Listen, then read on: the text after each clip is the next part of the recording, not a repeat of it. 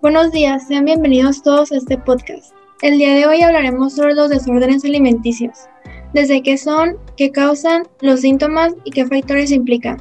Nos estarán acompañando el día de hoy Galilea Valenciana y Juliana Veloz. Hola, muy buenos días a todos los que nos escuchan. Primero que nada, hablaremos sobre qué tipos de trastornos podemos encontrar y qué son estos.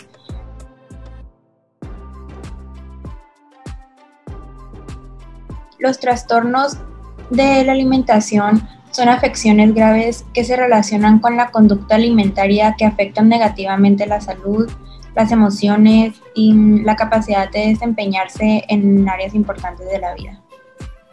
Ahora que ya hablamos de qué son, veremos cuáles son los tipos que existen, empezando por la anorexia nerviosa, la bulimia, la obesidad, entre otras, como los trastornos por ruminación, trastorno por evitación, restricción de alimentos.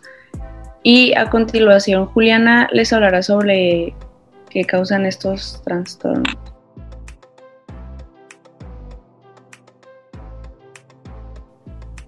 Se desconoce la causa exacta de los trastornos alimenticios. Los investigadores creen que estas afecciones son causadas por una interacción compleja de factores, incluyendo pues los genéticos, biológicos, conductuales, psicológicos y pues también sociales. Cualquier persona puede desarrollar un trastorno alimenticio, pero son más comunes en mujeres. Estos trastornos aparecen con frecuencia en la adolescencia o la edad adulta, pero pues también se pueden desarrollar durante la infancia o más adelante en la vida. Pero, ¿cuáles son estos trastornos alimentarios? ¿Cuáles son los síntomas?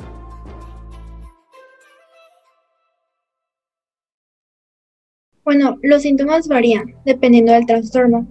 Los síntomas de los tracones en general incluyen comer cantidades inusualmente grandes de alimentos en un periodo de tiempo específico, como un periodo de dos horas, comer incluso cuando esté lleno o no tiene hambre, comer rápido durante los episodios de tracones, comer hasta que esté incómodamente lleno, comer solo o en secreto para evitar la vergüenza, sentirse angustiado, avergonzado o culpable por su alimentación, hacer dieta con frecuencia, posiblemente sin pérdida de peso.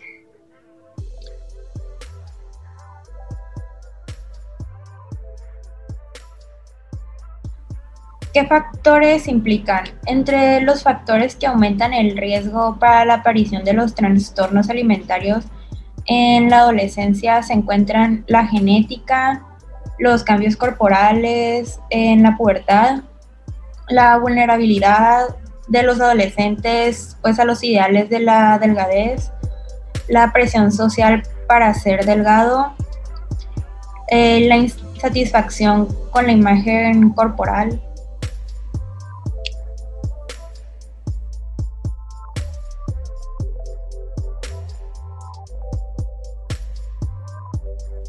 Y para concluir, hablaremos de qué dice la psicología sobre los trastornos alimenticios. Lo que ellos comentan es que los trastornos alimenticios son una manera inadecuada de lidiar con problemas más profundos que la persona encuentra muy dolorosos o difíciles de asimilar directamente, y se manifiestan en conductas dañinas en relación con la comida. Existen diversas formas de tratar estos problemas, los cuales son terapia psicológica, normalizar tus patrones de alimentación, y llegar a un peso saludable, reemplazar los hábitos poco saludables por hábitos saludables, aprender a controlar lo que comes y tus estados de ánimo, desarrollar la capacidad para resolver problemas, explorar formas saludables de afrontar situaciones estresantes. En México, los trastornos o desórdenes alimenticios aumentaron en 300% en las últimas dos décadas a razón de 20.000 casos por año y es por eso que es un tema que debe ser tratado con mucho respeto. Bueno, eso fue todo por el podcast del día de hoy. Esperemos les haya gustado y nos despedimos con un gran saludo. Gracias.